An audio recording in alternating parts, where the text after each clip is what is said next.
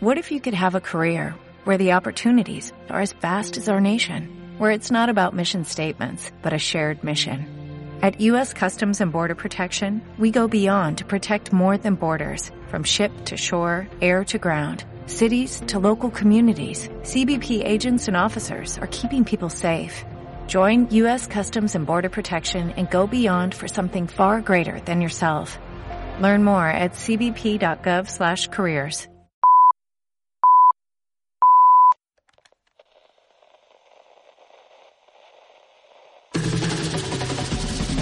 Cinéfilos frustrados. Empezamos.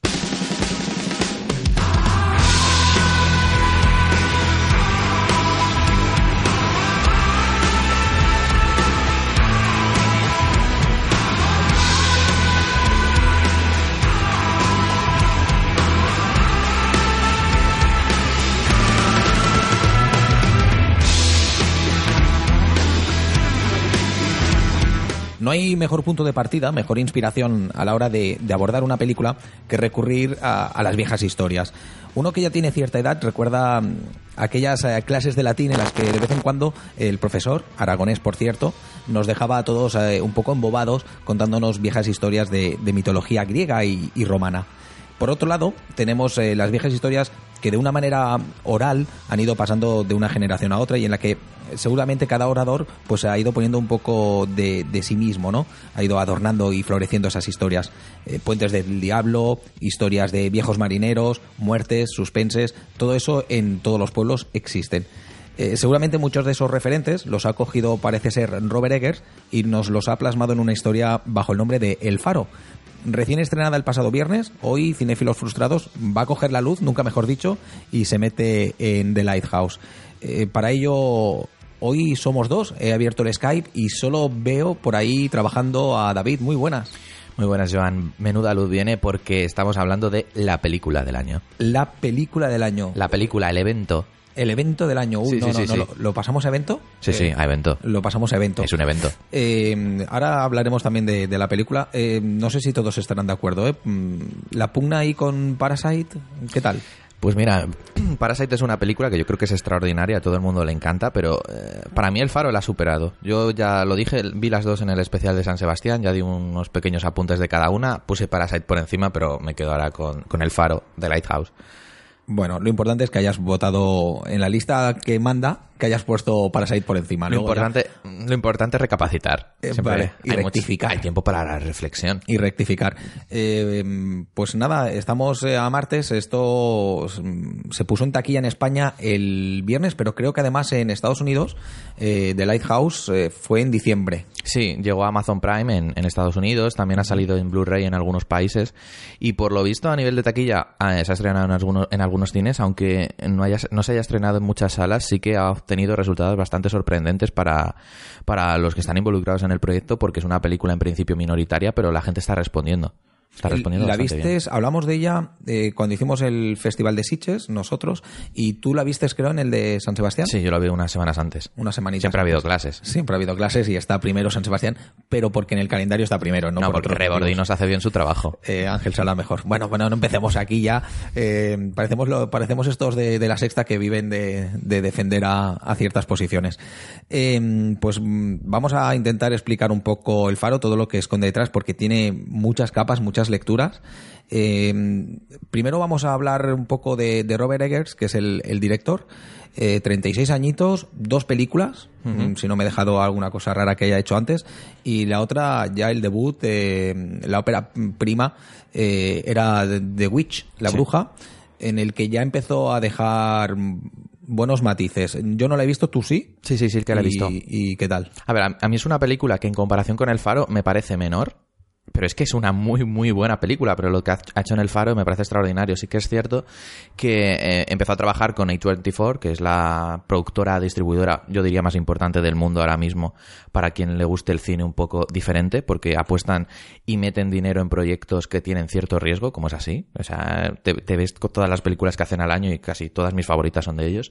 Y The Witch es una película en la que ya, ya ves un montón de similitudes con, con The Lighthouse o El Faro, ¿no? Eh, le encanta abordar películas que transcurren en tiempos pasados, abordar la cultura del folk de su país, Estados Unidos, Y le encanta también, por ejemplo, em, in- investigar o, recrearse en cómo hablaba la gente, cómo se construye el diálogo y los, y los lenguajes de otras épocas.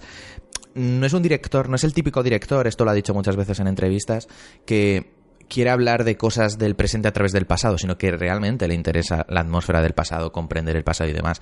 Y The Witch es una película que apareció en 2015 y a la gente le sorprendió mucho porque es un nuevo tipo de terror. No, no es que sea realmente revolucionario, pero escapa de estas películas de terror como puede ser, no sé, Expediente Warren, The Conjuring, ¿no? Son películas que están más cerca de lo que puede ser It Follows o, o Hereditary, ¿no? Este tipo de películas con, directores que están intentando encontrar un terror un poco más psicológico, sobre todo más, más ambiente, más atmosférico, incluso más espiritual, en el que lo raro en muchos aspectos está en, en mm, cómo se ha construido la escena con la cámara, con el montaje y demás, y la relación que hay entre sus imágenes porque son un tanto ambiguas. Y en ese sentido coge elementos que son más propios del cine clásico que, de, que del cine, vamos a decir, de, de masa. ¿No, no le ves cierta, o no digo tanto a lo mejor en, en, el, en la parte formal, ¿eh? pero cierta también similitud con, con Ari Aster? Sí, sí, de hecho, de hecho tienen un podcast en el que están hablando los dos de unos 50 minutos que además está muy bien porque eh, por si no pillas inglés, lo tienes tra- transcrito en inglés. O sea, y puedes y hablan bastante, hablan muchísimo de son como muy admiradores el uno del otro y se llevan bien. Y estaban hablando justo ese podcast lo grabaron cuando uno estaba a punto de estrenar Midsommar y el otro de Lighthouse y ya las habían visto y demás, habían visto versiones previas y tal. Y está muy bien porque porque hablan mucho de su cine, nombran directores que han sido muy importantes para ellos. De hecho, ya aprovecho y lo digo, los dos tienen como una fascinación enfermiza por Berman.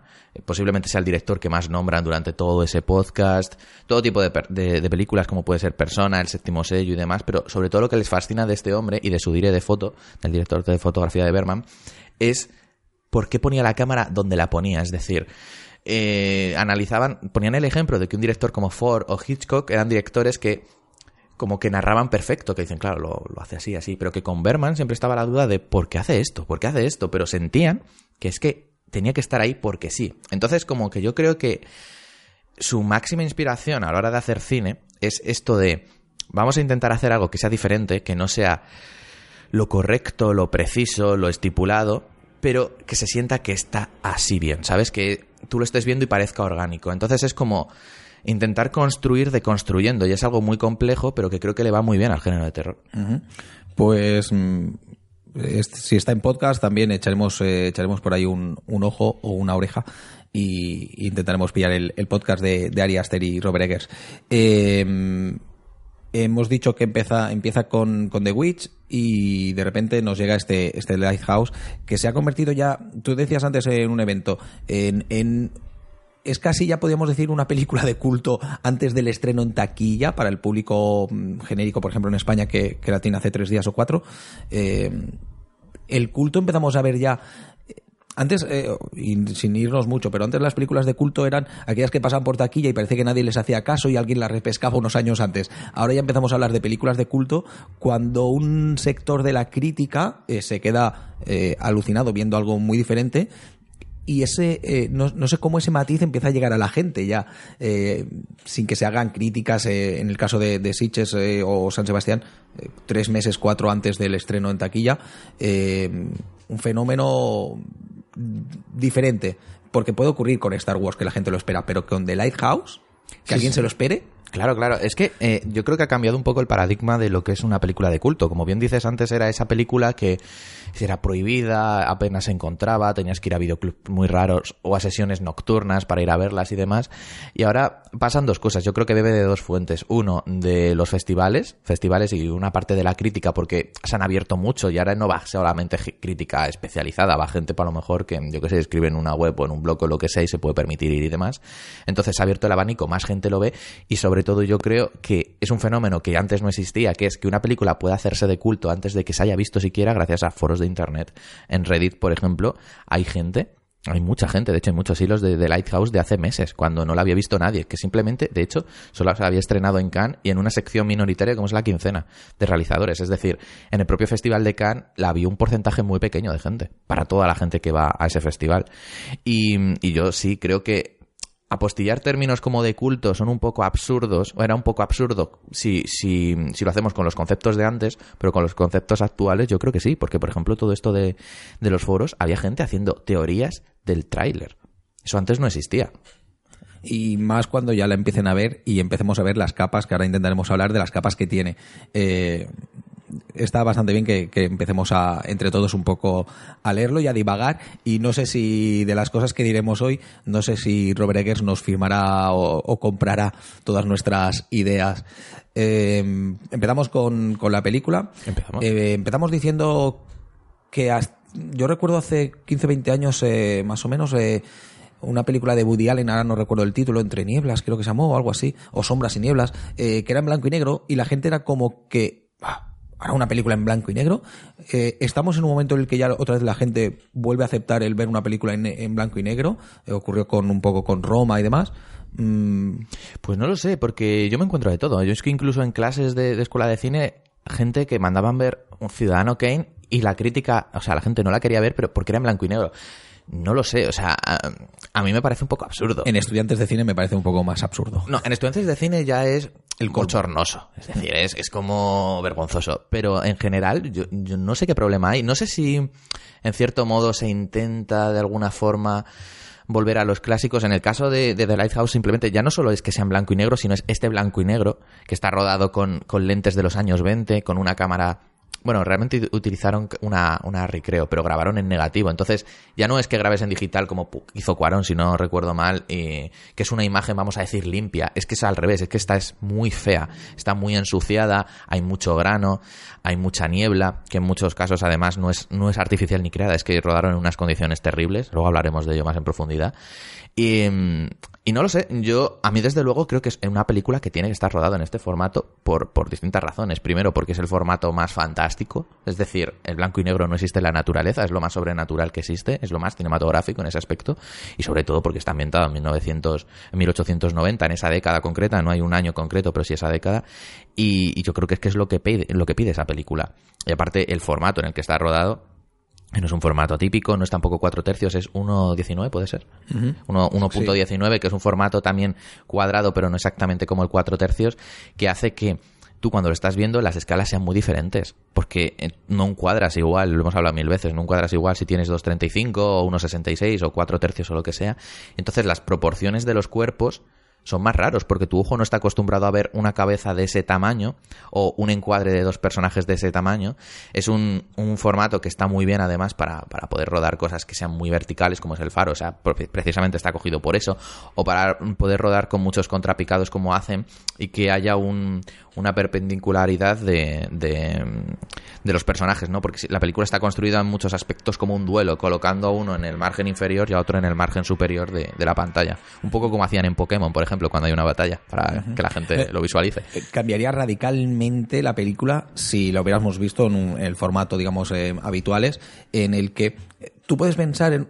Has dicho el faro y es evidente que el, que el faro es una construcción hiper vertical, con lo cual ese formato de, cámara o de pantalla que estamos viendo le va como anillo al dedo. Pero la isla, en principio, una isla, piensas mucho más en un formato totalmente horizontal. De hecho, mm, si a alguien le pides que dibuje una isla, te va a hacer la típica línea de mar y a lo mejor una redonda, ¿no? En medio, por decir una forma. Pero mm, el, reducirlo y encima meterles, y ahí empezamos con la película si quieres, el meterles en una cabaña, eh, hace que todo sea eh, entre lo oscuro, el formato y, la cabaña en sí mismo, eh, queda todo muy encerrado. Mm, desde el primer plano que vemos, que son ellos dos mirando a cámaras, si no era el primero, es prácticamente los primeros, fijo, ellos dos intentando como meterse casi uno detrás del otro, como si te estuvieras haciendo, con perdón, un, un selfie, y están los dos intentando entrar en plano. toda la película está condicionada a lo que tú decías de la cabaña y de los planos en picado y demás. Sí, sí, además es que ese, plano que dices es, es, totalmente rompedor porque la película está construida como si fuese un narrador muy externo en el sentido de que les va siguiendo desde fuera. Y de repente, boom, minuto dos, te están mirando a cámara los personajes sin saber muy bien por qué, casi como que es muy interesante lo que has dicho, lo de como intentando meterse los dos en el plano, como intentando luchar por, por una posición en, en el propio plano y observándote directamente. De hecho, el primer plano de la película, si no recuerdo mal, creo que es la niebla ellos dos en la niebla, en el barco, y la película está construida totalmente en torno a, ese concepto que has dicho de línea horizontal, estabilidad, pero vertical es todo el rato. O sea, la película si la vas viendo plano a plano, hay un montón de elementos que le separan constantemente, elementos, voy a decir, fálicos, ya diré luego por qué, pero bueno, elementos verticales. Em, por ejemplo, siempre que están comiendo hay una luz entre medias, que es como un pequeño farito. Una luz además que eh, está iluminado y está fotografiado de tal forma que desprende una luz muy, muy llamativa, o sea, está buscado así precisamente, es muy deslumbrante para ser una vela. O, duermen en habitaciones separadas por una línea muy vertical, o sea, hay un montón de elementos, mismamente cuando van en el barco cada uno a un lado y de repente el faro entre medias, o sea, digamos que el faro es un poco la separación de sus dos mundos y utiliza la línea vertical siempre como separación de dos mundos. Y podría ser esto un planteamiento, además, formal muy clásico, en el sentido de voy a separarlos por espacios y demás, pero claro, algo como que unos personajes te miren a cámara en el minuto 2 es la antítesis de lo que podía ser el cine clásico. Eso no ocurría ni en el cine más vanguardista, era muy raro, era mm, no voy a decir esto de romper la cuarta pared, pero desde luego es algo muchísimo más moderno, es algo que se que, que meten, introducen los de la Nouvelle Vague en los años 60. es algo que que, rompe un poco con el clasicismo del relato, este folclore que, ha intentado hacer eh, Eggers, y hay muchos momentos así en la película, y creo que la gran baza de la película a nivel formal es que mezcla un montón de cosas que normalmente no encajan en una película, y aquí encajan y encajan de una forma espectacular. Em, no lo hemos comentado, eh, pero Robert Eggers, cuando antes hemos eh, dicho que, que, es su segunda película, él viene mm, básicamente del mundo del teatro y mm, en La Bruja que yo no la he visto, yo creo que, por lo poco que, sé de la película, creo que no tanto, pero en esta sí que hay mucho elemento, o, yo veo, o me parece ver, mucho elemento del teatro. Es decir, no solo el que es la típica obra de teatro de, dos actores eh, que estuvieran todo el rato en escena, más o menos, eh, con una escenografía, nunca mejor dicho, muy sencilla, muy rústica, muy básica y, y, la película tiene mucho de esa parte de teatro. Sí, aquí hay un elemento muy interesante, es que Eggers viene del mundo del teatro, por supuesto, pero Willem Dafoe también, mientras que Robert Pattinson no, es todo lo contrario. Entonces, eh, Willem Dafoe... Le va muy bien a, esa lucha también, yo creo, ¿eh? Es que es exactamente lo que dijo Eggers, ¿no? Que eh, Willem Dafoe, claro, tenía unos diálogos que él necesitaba recitar y encontrar el tono y tal, mientras que Pattinson era al contrario. Pattinson era un tipo que le gusta más la improvisación y no estar tan circunscrito a, a un tipo de actuación, ¿no? Entonces, claro, una película en la que, digamos, él es el farero y el otro es el sometido, le va muy bien. Y propiamente han hablado muchas veces, eh, podéis encontrar muchas entrevistas en las que hablan de esto, que Pattinson se sintió muy intimidado por Willem Dafoe, por sus habilidades de interpretación. Normal, por otro lado, con es que esa carita, por favor.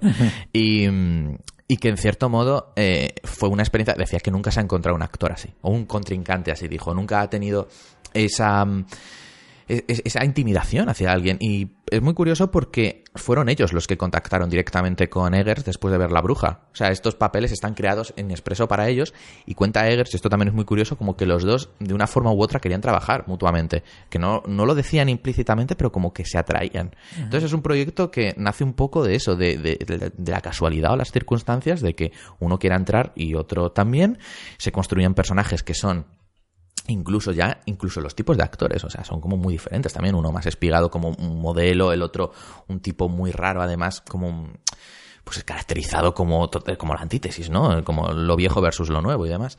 Y, y creo que, que, que, se nota, se nota. Son dos tipos de actuar muy diferentes y de hecho, y acabo ya con esto y te doy paso con, con lo siguiente, los diálogos. Una cosa que, que llama mucho la atención de The Witcher es cómo hablan los personajes.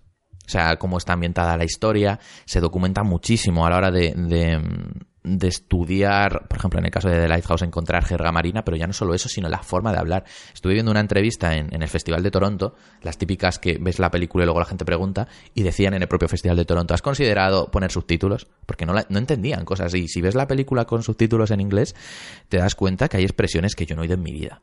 Y lo que hace Willem Dafoe tiene un mérito increíble porque es como inventarse, entre comillas, otro idioma.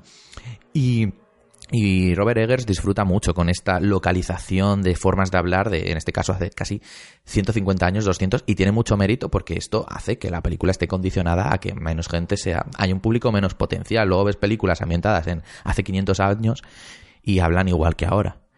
Entonces, entonces creo que una cosa que, repito, que es muy interesante es que en este lenguaje, a la hora de hacer la película y demás, el personaje de Willem Dafoe está inspirado, o estaba inspirado, según dijo Eggers, él hizo sus investigaciones de cómo hablaban los marineros o los marinos.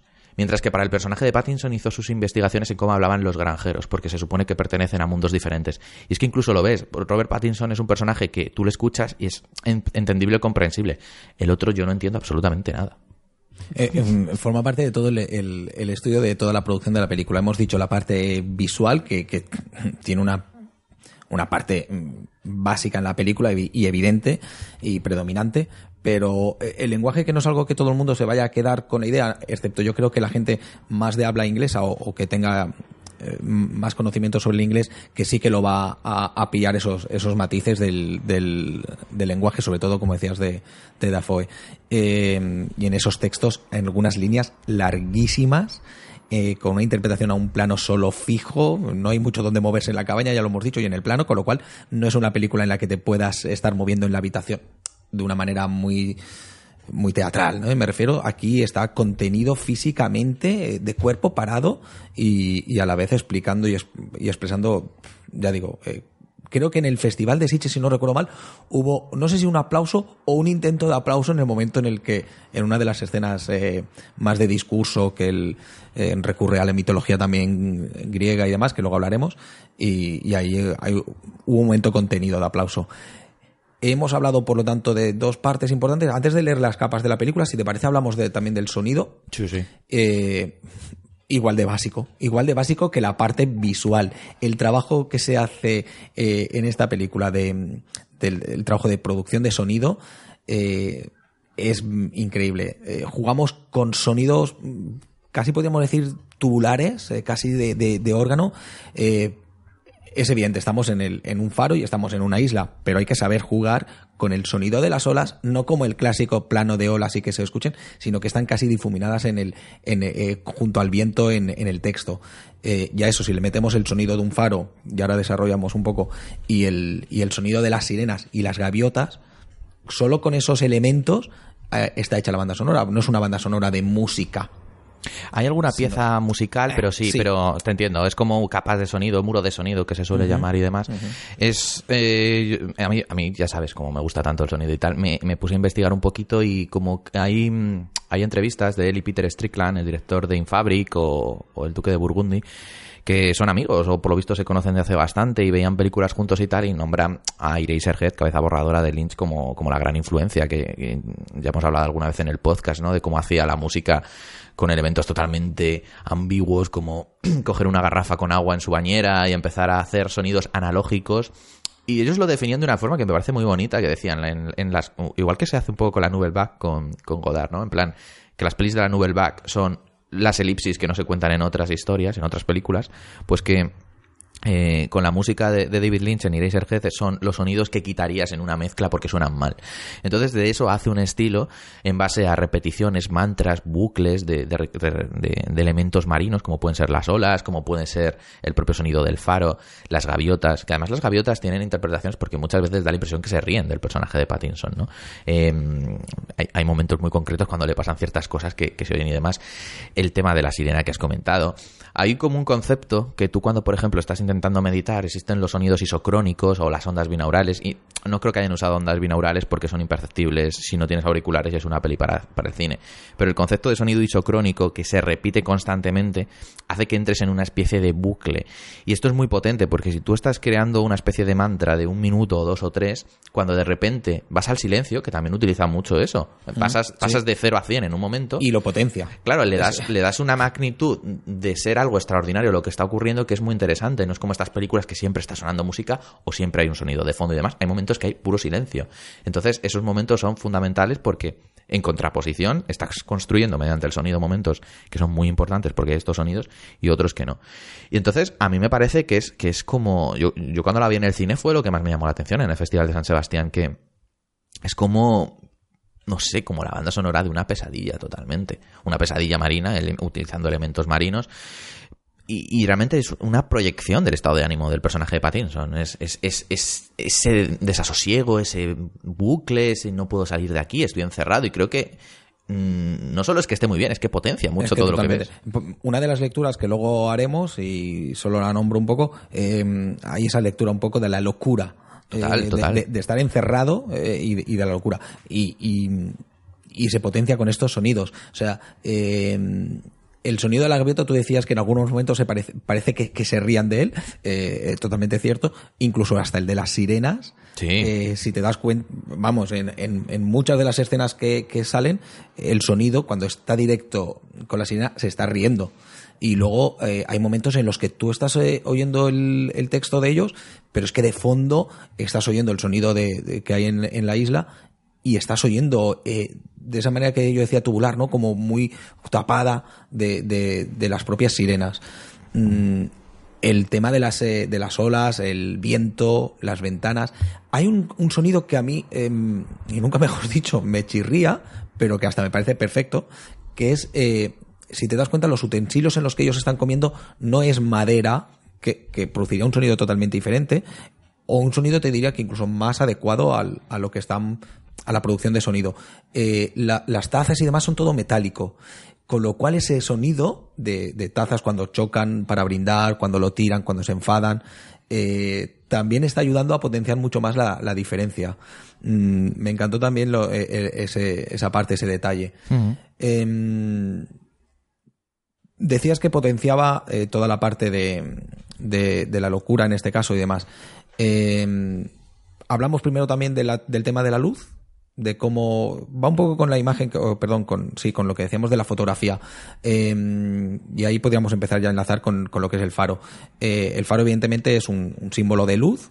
Eh, aquí ahora veremos la, lectura que tiene la luz eh, en toda la película, pero se potencia también con escenas todo muy oscuro y con el tema de la luz a través de ventana, a través de en algún momento la luna y del faro, como siempre son elementos externos, por lo tanto hay muy poca luz interna, en algún momento hay un, un pequeño eh, candelabro, me parece, pero la luz siempre está fuera, en el exterior, en la casa siempre es oscuro. Sí, de hecho, y, y es muy valiente porque hoy en día hay un miedo terrible a rodar en, en oscuridad, o sea, con muy poquita luz y encima en blanco y negro, imagínate. O sea, es como un tiro en el pie a nivel comercial. Pero sí es cierto, en los interiores, básicamente, aparte de porque es, es un poco lo lógico, ¿no? Estar- Pero sí, claro, estamos en Pero- siglo XIX, pero- finales del XIX, en el tema de luz, evidentemente, y en una isla abandonada no vamos a encontrar electricidad. Pero quiere decir que no lo adorna con... No, no, eh, no, meto claro. mucha luz, es decir, no meto... eh, creo que en ningún momento hay, hay el, el fuego dentro de la casa, me refiero, aparte del, can- del candelabro y tal, ¿eh? Eh, no hay el fuego de cocina, no lo ves. eh, No, y además- eh, no ves diferentes luces para que se adorne todo, es decir, como muchas películas que puedes ver de miedo y, y a la vez tienen la... eh, Claro, tú lo necesitas a nivel de fotografía, ¿no? Pero tanto la luz de la casa, la luz que sale fuera, ves lámparas con luces encendidas para darse claridad. Aquí no. Aquí es todo totalmente oscuro, dentro de la casa sobre todo. Fuera es donde está la luz, el conocimiento. De hecho, eh, fuera de la casa, la mayoría de escenas son de día. O sea, las únicas escenas de día. Por dentro siempre es casi siempre de noche y demás. A ver, uno de los. El, el máximo influyente a la hora de hacer cine de, de Eggers, por lo que ha dicho en entrevistas, es cuando le preguntan cuál fue la película que cambió tu forma de ver el cine o que te hizo querer hacer cine, es Nosferatu.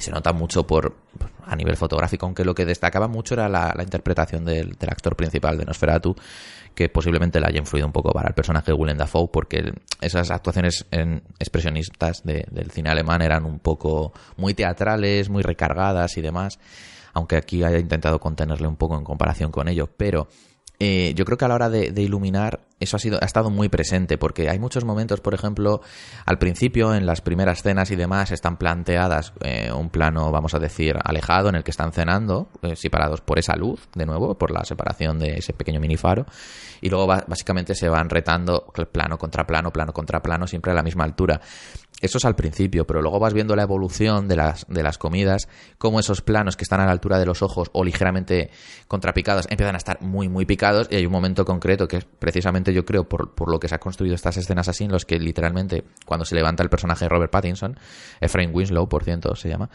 em, vemos en pantalla a él, pero una sombra mucho más grande que él. Ya estamos hablando de la dualidad, que es una de las, de las historias más importantes de la película y que es precisamente el gran hallazgo visual que nos dio el expresionismo alemán, bueno, uno de, muchos, pero a nivel fotográfico, ¿no? Ese juego con las sombras, esa mostrar las dos caras de la gente porque era como el, el mantra o el o el gran tema de- del expresionismo alemán.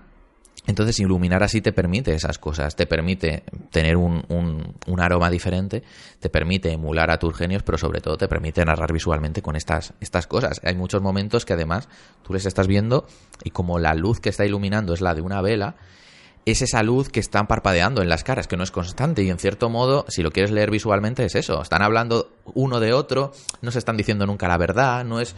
Es como que se van formando pequeñas sombras en función de la luz de la vela en sus caras. No es, no es una luz limpia, no es una luz clara. O sea, si lo quieres leer así, está muy bien utilizado. Porque no están, son personajes que esconden cosas de una forma u otra. No no hay el foco directo sobre ninguna de las, de, de las caras. Em, nos meteríamos entonces ya, por lo tanto, ya que estamos hablando de la luz, eh, la historia básica, podríamos decir, evidentemente, es eh, básica, ¿eh? luego ya hablamos de las capas que tiene. Eh, es eh, un farero mm, que recibe al aprendiz, digamos, y eh, está detrás el, el miedo a que le quite a que le quite el poder, a que le quite la luz. Eh, hemos empezado hablando de la mitología griega y aquí está evidentemente el mito de, de Prometeo. eh, intentando robar, bueno, que luego roba la luz y el conocimiento a Proteo. La película, esa es la base que, que- que se plantea Robert Eggers, es decir, a partir de aquí es donde empieza a darle forma, eh, nace de esta idea, voy a hacer eh, la mitología de, de- de Prometeo, ¿tú crees que va por aquí? Mira, lo que comentó Eggers, que escribió el guion junto con su hermano, es que al principio la idea, el germen de- del proyecto es queremos hacer una historia de fantasmas en un, en un faro. Luego acabó derivando en otras cosas, porque claro, es un tipo que le gusta tanto investigar sobre y acaba cogiendo un montón de elementos. De hecho, ahora hablaremos de algunos que son casi enfermizos, de cómo ha encontrado esto y cómo lo ha integrado, porque es- es tremendo. Yo creo que la película no se la plantea tanto como voy a intentar... Creo que hay arquetipos, como el que acabas de decir, como estos temas, que están ya tan asumidos, como por ejemplo la lucha del poder, el, lo nuevo y lo viejo y demás, que no creo que se hagan ya de forma consciente. Te salen, pero implícitamente está ese contenido ahí. Es decir, yo no creo que Eggers diga voy a hacer una película bajo este mito o... Pero te salen, porque son temas que están ya muy absorbidos y muy, muy interiorizados por la, por, por, por la psique colectiva, por llamarlo de alguna forma. Entonces, lo que sí que pienso que eh, le preguntaron a él, oye, em, ¿fue persona una buena influencia para ti, una gran influencia para la película? Y dijo, a ver, persona es una, una grandísima influencia, Berman lo es, pero mi intención no era hacer persona con dos tíos en un faro, ¿sabes? No, era su intención. Yo creo que hay un suceso, estuve investigando mucho y demás, él, yo también un poquito para entender y demás, de, del faro Smalls, que es un faro que estaba en Gales, y por lo visto había dos fareros, los, los dos se llaman Thomas, esto lo ha dicho él, no son teorías, aparte, los dos se llaman Thomas, como en el persona, como pasa en la película The Lighthouse, uno de esos fareros, por lo visto eran fareros que discutían mucho constantemente y uno de ellos murió. Vino un poco enfermo y demás y el otro tenía miedo de que pensaran que lo había matado porque sabían que discutían mucho y tal. Entonces construyó un ataúd, pero la única forma de sacar el cadáver de, de su compañero fuera era en el propio faro, porque vivían en un sitio sin madera, no podía bajar el cadáver. Básicamente construyó con lo que tenía el ataúd y lo dejó fuera, como que lo dejó un poco colgando. ¿Qué pasó? Que con el viento y demás, el ataúd se rompió, pero el cadáver de su amigo se quedó colgando. Entonces estar durante semanas viendo por la ventana el cadáver de una persona, yo creo que esa fue como el estado mental que quería transmitir en la película. Yo creo que ese es el germen de la película, aunque la historia no sea la misma. Esa es una de las historias que corren sobre la que ha partido la idea, el, el germen de, del, faro, de Lighthouse, eh, que es lo que comentábamos al principio, ¿no? De, de esa tradición oral eh, rica y muy rica que tienen eh, todas las costas. Y sobre todo eh, todos los, los faros ¿no? que hay en costas, eh, sobre todo todo el tema eh, escocés, irlandés y demás, y, y aquí en, en España también por la parte especialmente de, de las meigas ¿no? de, de Galicia. Em, pero hablábamos, ¿tú crees que entonces empieza como una historia de fantasmas y que a partir de ahí es donde se enriquece con el tema de, Prometeo?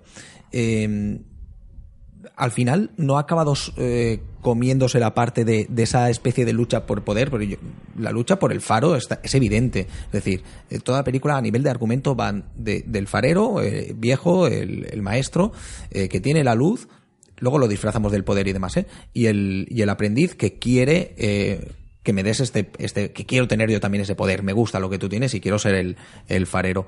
Es decir, la historia de fantasmas y la historia de- del, del faro de Smalls se ha quedado como bastante más diluido y, y estamos hablando todo el rato de, de la lucha por el poder.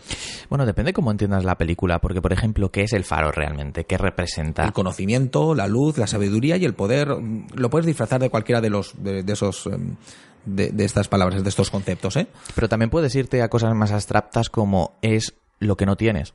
Es decir, eh, di- Es lo, lo, lo que... ¿Lo verías normal como que, eh, que el personaje de William Dafoe fuera un chaval de 30 años y el ayudante que le llega fuera 60 años? Cambiaría totalmente. Hombre, no tendría mucho sentido. Totalmente. Por- a, a nivel clásico. A nivel En la clásico. actualidad, sí. Eh, En la actualidad sí. sí, tal- eh, podría, entonces sería, sería una película que hubiera hecho eh, en Loach. O Ken Loach, eh. Correcto. Eh, pero, pero la película, tal y como está planteada, con los elementos, es el farero, el conocimiento, y es el joven que llega a, a quitarle el poder y que también lo interpreta así. Por eso luego también esas, esas peleas. Que claro, aquí ya nos empezamos a meter un poco quizá en teorías, ¿no? Sí, De sí, va la película, Estamos ya en el habla- momento de, de- de que Robert Eggers nos escuche y apague en este momento porque diga estos se están Yo lo que siento, antes de entrar a teorizar cómo creo que ha construido la historia por lo que he oído de él, mira, mucha gente cuando ve esta película, las críticas en San Sebastián todas incluían una palabra que es Lovecraft. Todos. Claro, porque tú ves y te puede recordar por el, tema marino, lo que sea. En cuanto le pones eh, un poco de película de... Si de- hay un pulpo, de- la gente ya- ya- Si hay un pulpo, que lo hay, y hay un cuervo disfrazado de gaviota, ya tenemos eh, ya tenemos a, a Lovecraft. Claro, claro, es que perdón. en una entrevista con De Eggers también, que esto es que está escuchando muchas, comentaba que hay una cosa que no le gusta nada de Lovecraft, que decía que si este, esta historia la hubiera escrito él, posiblemente eh, el personaje de Robert Pattinson se habría dado cuenta de que el faro significa no sé qué, que posiblemente la luz significa Dios y que en cierto modo, bueno, eh, habría como una moralina final y todo quedaría muy cerrado y demás, y que eso a él no le interesaba lo más mínimo. Yo lo que creo que ha ocurrido, por, por lo que he leído, es mi teoría, ¿vale? De cómo ha construido la historia, luego hablamos de la teoría de la película, es parte de una base, empieza a investigar, claro, te das cuenta de que dentro del mundo marino hay un montón de conceptos. Yo mismo investigando me he dado cuenta, por ejemplo, los silbidos, que esto no lo he dicho antes porque ya habíamos pasado de tema, pero hay muchos silbidos en la película que es uno de los elementos de, lo- de los marinos en el sonido, digo, construido, integrado, que es lo, para mí la mezcla del sonido es, es la clave, porque son sonidos muy cacofónicos y están muy bien integrados. Pero hay como muchos elementos marinos que a mí se me escapan, por ejemplo, todo esto de da mala suerte matar un ave marina, que ahora vamos a hablar de dónde viene, que lo he encontrado.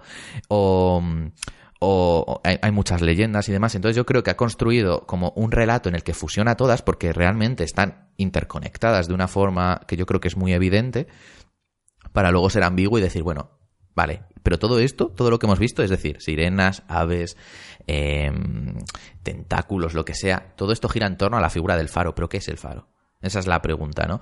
Yo pienso que se ha construido así la película, en base, pues como, como hace David Lynch o hacen ciertos directores que dicen, mira, yo estoy construyendo una historia en base a mi, a mi, vamos a decir, intuición para que la gente pueda llegar a distintas teorías, pero no hay una teoría más válida que otra y no necesariamente estoy construyendo la película para que haya teorías de la gente, es decir, creo que pecamos mucho, y esto lo hemos estado hablando ju- justo antes de empezar a grabar, de la película habla de esto, la película es un retrato de tal, sales del cine y quieres ventilarte la película en tres frases, o el tema de la película es esto, cuando hay películas y hay directores que lo que, le interesa, lo que les interesa es o la experiencia o el hecho cinematográfico de rodarla, como puede ser Godard, que te está hablando del cine, no tanto de la gente, sino del propio cine, cómo evoluciona mientras hacen las películas, o... mm, no sé, desde luego creo que, que si, si, si lo analizas fríamente, pensamos muchas veces en racionalizar cosas que están hechas, ya no es que no, no estén hechas, es que están hechas para no ser racionalizadas, creo, con esa intención.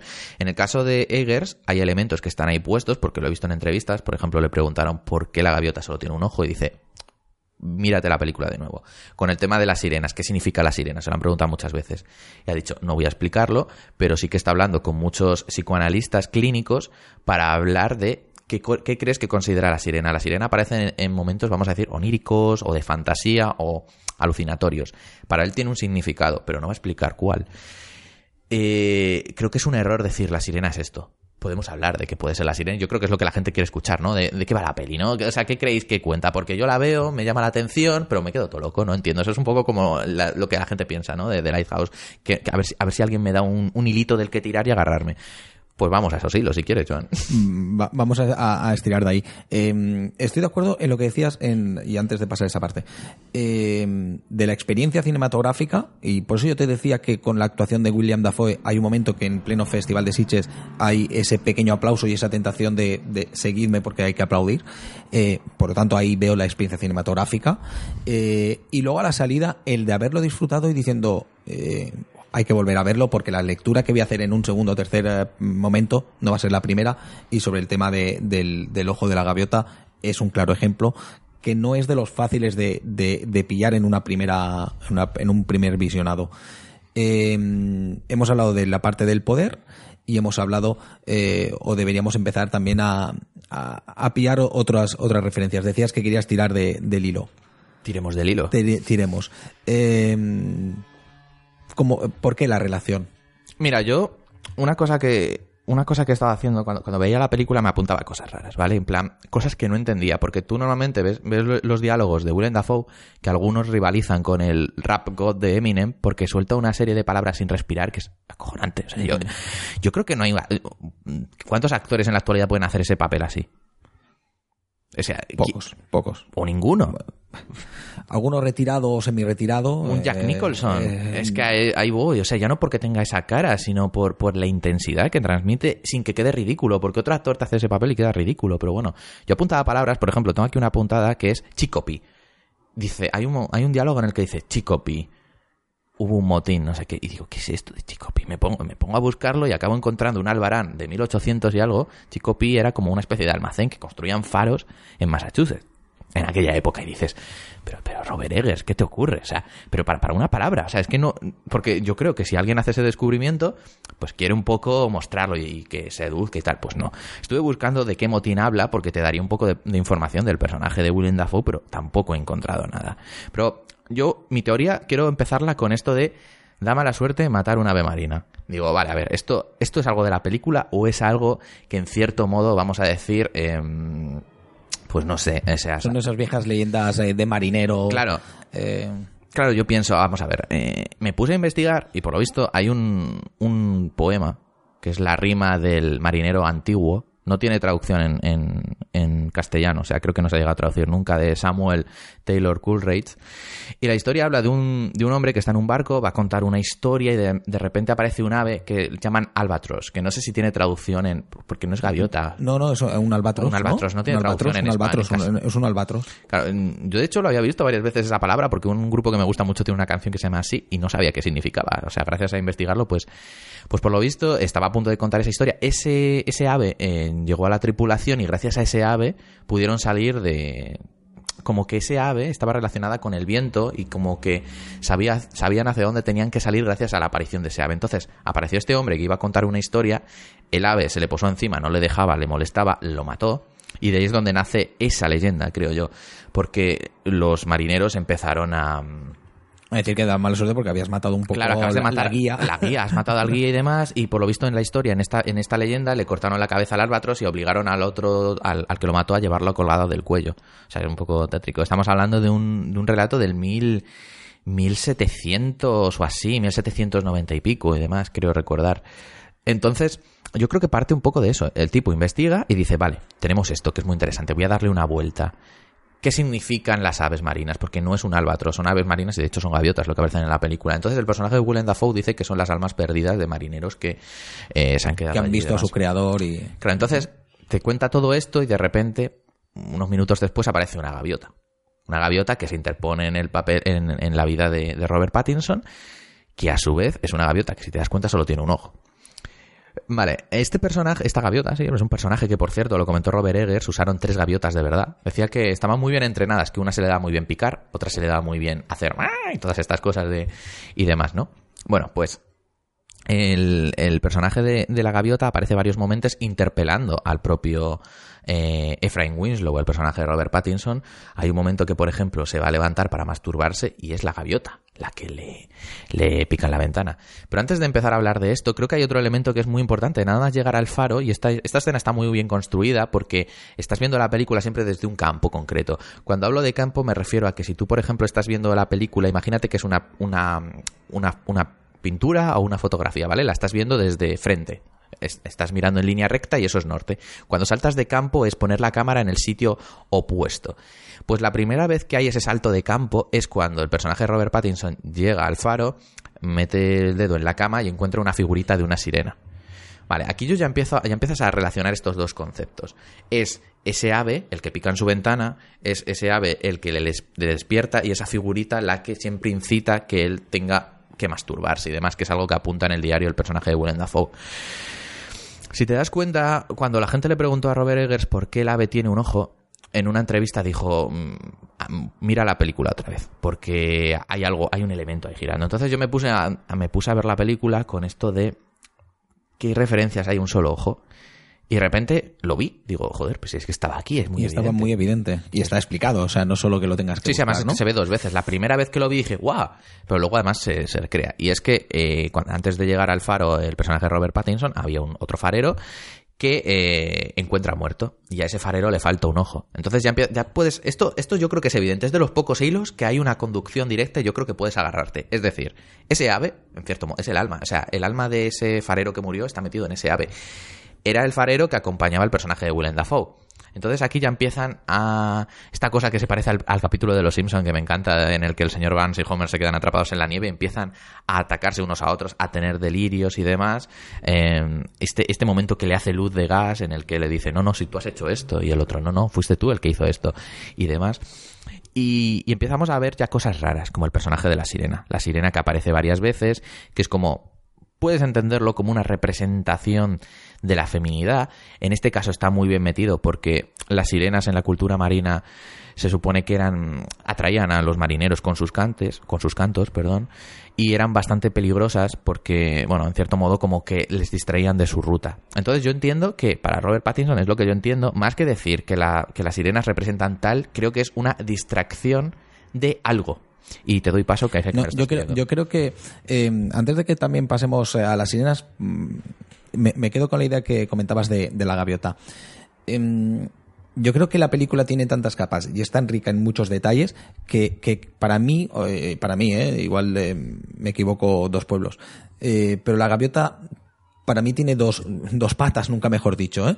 Eh, por un lado, tiene la parte del tuerto, eh, por decirlo de alguna manera, el, segundo que estaba antes de, de Pattinson. Eh, por lo tanto, es ese alma del marinero. Además, ya ha explicado la historia William Dafoe. El personaje mm, de William Dafoe se llama Thomas Wiki. Mm, Sí, Thomas, Thomas Wiki. Wake, Wake. Thomas, o Wick, perdón. Wiki, Wiki es el nombre, es como la profesión de farero que no vale. había escuchado en mi vida. To- O sea, vale, pues el personaje de Tom, de, de William Dafoe, le explica lo de matar las almas y tal, con lo cual cuando vemos el, el- la gaviota, pues sabemos que es el alma muerta de que está en, en la gaviota, nunca mejor dicho. Eh, pero para mí la gaviota también tiene... eh, no lo hemos dicho, pero creo que lo estamos haciendo, que estamos destripando la película. Sí, sí, estamos ya eh, y estamos eh, poniendo spoiler a la película. eh, luego lo avisaremos también en, en los comentarios eh, antes de empezar. Eh, para mí, cuando eh, el personaje de Pattinson mata Ephraim, mata a la gaviota, es un poco cuando en realidad empieza a perder la cordura. Es decir, el, eh, lo que tú comentabas antes de que cuando se mata al albatro se pierde la guía, eh, aquí es un poco eso. La guía de la cordura, eh, el momento, ya lo ha empezado a disipar, ¿eh? pero el momento en el que mata a la gaviota es cuando empieza la locura de, de, de Pattinson. Y aquí hay mucho también en la película, y aún no lo habíamos comentado, pero es otra de las lecturas, que es una película que también te habla sobre la locura.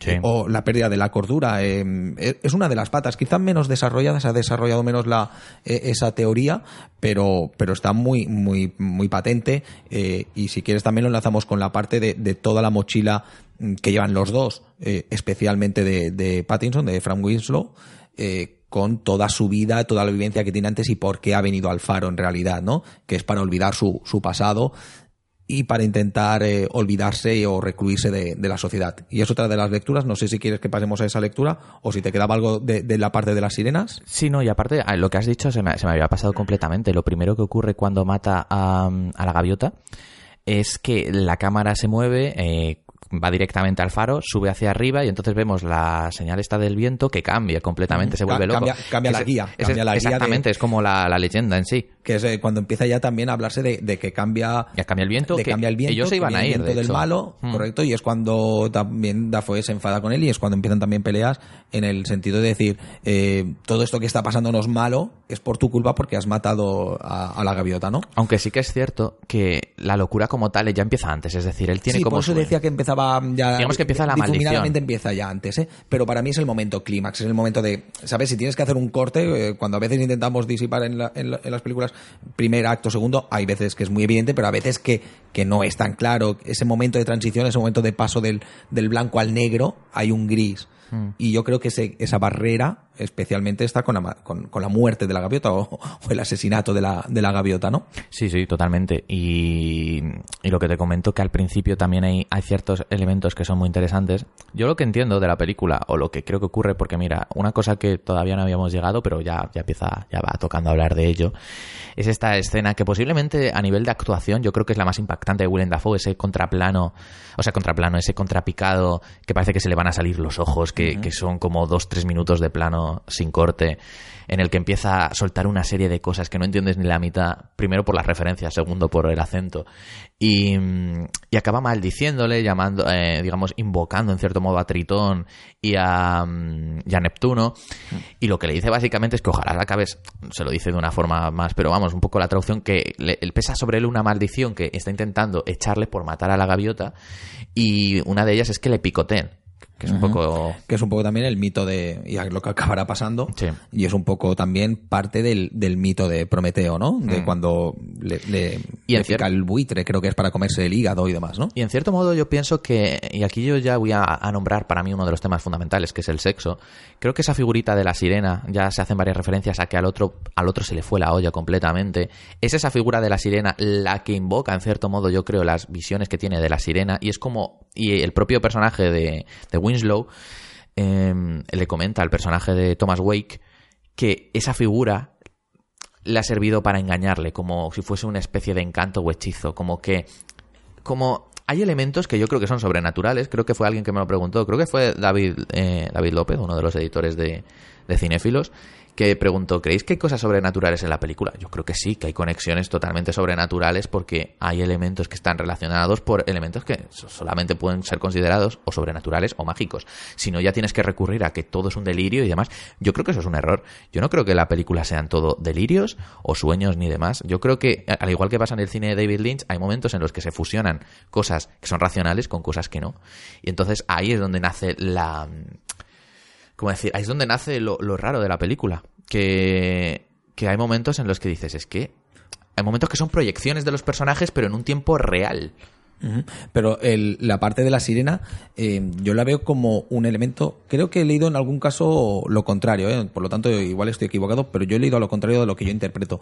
Eh, para mí, la sirena, que es evidente que la pone, eh, se la pone en, en el, en el colchón eh, William Dafoe, y es un elemento, yo quiero pensar, eh, más casi de casi me iría a la parte del vudú, ¿eh? Es decir, un símbolo Sí. protector, es decir, eh, para que todo vaya bien, te pongo la sirena. Las sirenas también siempre... Ha habido una parte de embaucadoras hacia viejos marineros, hay historias de esos, pero hay historias también de, de- de la sirena como salvadora, ¿eh?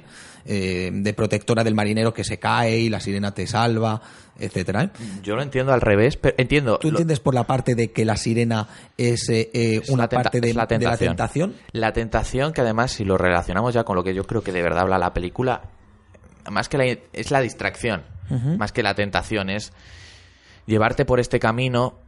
Es como, vamos a ver, es como en la actualidad, una de las teorías que hay de cómo funciona el mundo de la actualidad es que te voy a crear necesidades para que tú siempre estés, digamos, a merced de esas necesidades y nunca estés bien. Eres débil si no eres libre porque necesitas cosas. Entonces yo creo que aquí lo que está intentando hacer el personaje de, de Thomas Wake con Efraín es intentar meterle esa necesidad del sexo. ¿Y por qué? ¿De qué crees que habla de Lighthouse? ¿Nos metemos ya en eso? O sea, de... No, yo creo que ya nos hemos metido hace rato, pero otra de las patas de, de Lighthouse, otra de las capas, eh, es también de la parte de la sexualidad. Sí. Eh, es- creo que queda claro en toda la historia que nos cuenta eh, ese pasado que, que tenía eh, Efraín cuando llega al faro. Es, Eso es muy eh, importante, Es eso toda la, la parte que él además explica que había estado trabajando en Canadá y conoce a alguien eh, al que al final acaba matando. Eh, esa identidad del que acaba matando, parece claro, o es la lectura que, que hago, es, eh, es eh, alguien por el que él se siente atraído y que para luchar contra esa tentación acaba matándole o por algo que a lo mejor no se cuente tanto el de eh, el de por qué lo mata, ¿no? Si ahí hay una relación, si llega a haber relación consumada o no. Lo acaba matando y se acaba quedando con su personalidad. Vamos a ir descubriendo que él en realidad no se llama Efraim Winslow. Llega eh, un momento... sino que en realidad se llama eh, Thomas- Thomas también. Howard. Thomas Howard eh, se llama Thomas. Por eso en el momento en el que eh, William Dafoe le dice cómo se llama a él, que él le dice que se llama Tom, es cuando el otro le, le choca el decir, ostras, qué casualidad. Que mi sí. nombre verdadero es, es Tom, aunque ahora me esté haciendo pasar por, por Efraim Winslow. Eh, esa parte de, de la homosexualidad, que luego lo, vemos clarísimamente, porque eh, varios de los momentos en los que él se está masturbando, él está re- eh, visionando al, al muerto, eh, al, al- al- verdadero Efraín. Y muy a menudo, creo que siempre, suele masturbarse con, con la sirena en, en la otra mano. Con lo cual, es un poco la lucha entre, entre la sirena y, y su pasión de verdad, que era el, a la persona a la que ha matado. Claro, yo cuando decía lo de la distracción, en cierto modo lo puedes entender como eso o como una reconducción, eh, vamos a decir. Y aquí si nos metemos ya en esa teoría, eh, yo no lo veo tan 100% como tú, pero es lo primero que pensé cuando vi la película. Viéndola una segunda vez no he estado tan, no lo he visto tan evidente. Para, para empezar, mira lo que has dicho, que esto también es muy importante y ya hablamos de la parte sexual. Resulta que los dos se llaman igual. Y resulta que en la historia, En la del- historia que tú has contado del antes, Smalls, los, dos se llaman Thomas. Con Claro. lo cual ref- acabas reforzando de que es otro elemento. El, de- el, el si no sabes la historia que tú has explicado antes de- del faro de Smalls, eh, pues puede, puede ser una teoría que no refuerzas tanto, pero cuando conoces esa, esa historia es cuando refuerzas el, toda la historia de los Thomas. Y luego pasa una cosa que cuando tú ves la película con una teoría, como que cualquier cosa que ves sientes que te la refuerza. Y por ejemplo, cuando el personaje de, de Robert Pattinson está hablando con el de Willem Dafoe sobre cómo es la vida de Willem Dafoe, que le cuenta que tenía mujer e hijos, la cara que pone el personaje de Robert Pattinson es como de... ¿Sabes? Como de... uh, Quizá... No sé, a mí me, me transmite muchas cosas, pero... Hay una pregunta que le hace. eh, me había eh, interesado la pregunta, pero no la había enlazado con lo que ahora justo estás diciendo. No sé por qué ahora ya la, estoy enlazando un poco. Eh, hay un momento en el que eh, Tomás le está explicando a Efraín eh, esa parte de "Mm, me acosté con no sé quién y demás. Y hay un momento en el que, en el que Efraín le pregunta: ¿Te acostaste con ella y te sentías culpable? Sí. Es el hecho de decir, ¿te sentías culpable? O, igual que yo siento la atracción hacia ti, es, eh, puedo recibirla. Es decir, ¿está escondido detrás ese interés de mm, eh, tu parte es, eh, eres heterosexual o, o eres Es que homosexual? hay dos elementos, bueno, claro, aquí ya empezamos un poco con la dualidad que ya se había planteado mediante la fotografía, ¿no? De eh, son personajes que esconden cosas, ambos.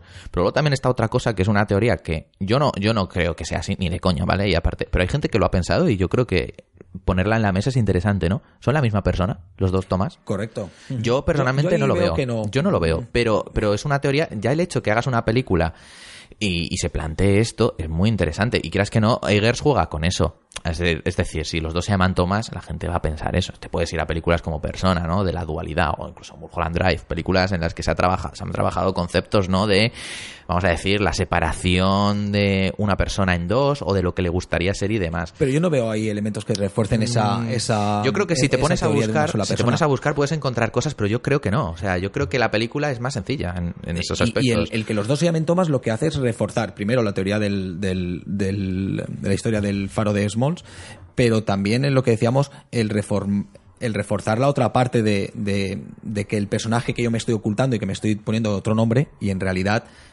eso solo lo puedo reforzar si, si los dos personajes se llaman igual. Si William Dafoe, su personaje, se hubiera llamado Joseph, eh, no hubiera reforzado la parte de eh, ese momento en el que se lo dice, además me acuerdo, él está, eh, Dafoe está sentado, el otro está de pie que ha ido a poner eh, vino en, o vino o vodka en, en las botellas, perdón, en, en las copas, y cuando le dice Thomas, se gira porque le choca al decir, ostras, no se hubiera podido reforzar ese momento si se hubiera llamado Joseph.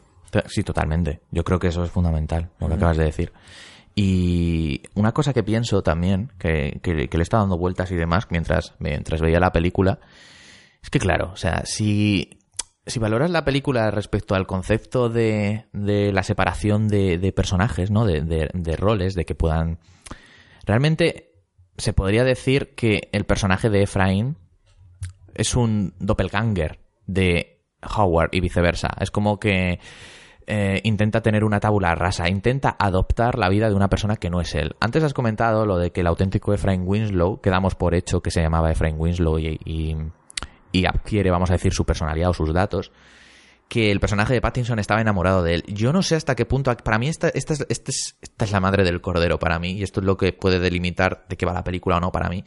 Yo no sé qué relación tenían, porque es que apenas se habla de él. Le vemos tres veces a este persona, o sea, le vemos dos veces en la película, literalmente. Hay una secuencia de montaje que además es puro Einstein, que, repito, ya hay cosas de expresionismo alemán, hay cosas de montaje soviético, hay cosas de Nouvelle Vague como romper directamente con... Y son elementos que normalmente no ves en el cine de terror, es cine de autor, pero de terror, es como... está todo muy bien mezclado. Pero la primera vez que le vemos es una secuencia de montaje en la que se está masturbando y vemos la nuca de una persona, él cuando cuenta la historia cuenta que estaba de espaldas, ¿vale? Vemos cómo se está masturbando mientras agarra la sirena y está teniendo además una fantasía de que está manteniendo una relación sexual con una sirena y el personaje de Efraín Winslow, o el que intuimos que es él, tiene como una especie de arpón y son frames, o sea, no dura ni un segundo en esa secuencia de montaje, está como atacando, como plas, plas, plas. ¿Qué significa esto? Podrías tirar la historia también de que el sexo, el sexo como represión, como, como, en cierto modo tiene ligados conceptos como la muerte y el sexo y está reprimido a través de ello.